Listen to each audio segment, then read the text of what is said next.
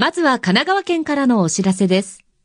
新型コロナウイルス感染症の緊急事態宣言に関する黒岩祐二神奈川県知事のメッセージをお聞きください。神奈川県をはじめ1都3県に対し国は緊急事態宣言を発令しました。これを受けて次の事項を要請いたします。県民の皆さんには生活に必要な場合を除いて徹底した外出自粛を要請します。特に20時以降の不要不急の外出は自粛していただくよう強く要請いたします。1月12日から2月7日までの間は全県のすべての飲食店カラオケ店を対象に営業時間を20時までに短縮し酒類の提供は19時までとしていただくよう要請いたします。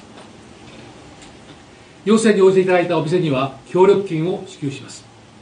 応じていただけない場合は、特措法第45条第2項に基づく要請等必要な措置を行うこともあります。このほか、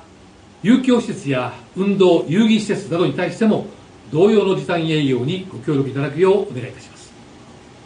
イベントについては、5000人以下、かつ収容率50%以内での実施を要請し、1月8日以降の新規販売分に適用いたします。職場では出勤者数の7割削減を目指し、テレワークやローテーション勤務等をお願いいたします。緊急事態宣言が一日も早く解除されるよう、皆さんと心を一つにして乗り越えてまいりましょう。黒岩祐二神奈川県知事からのメッセージでした。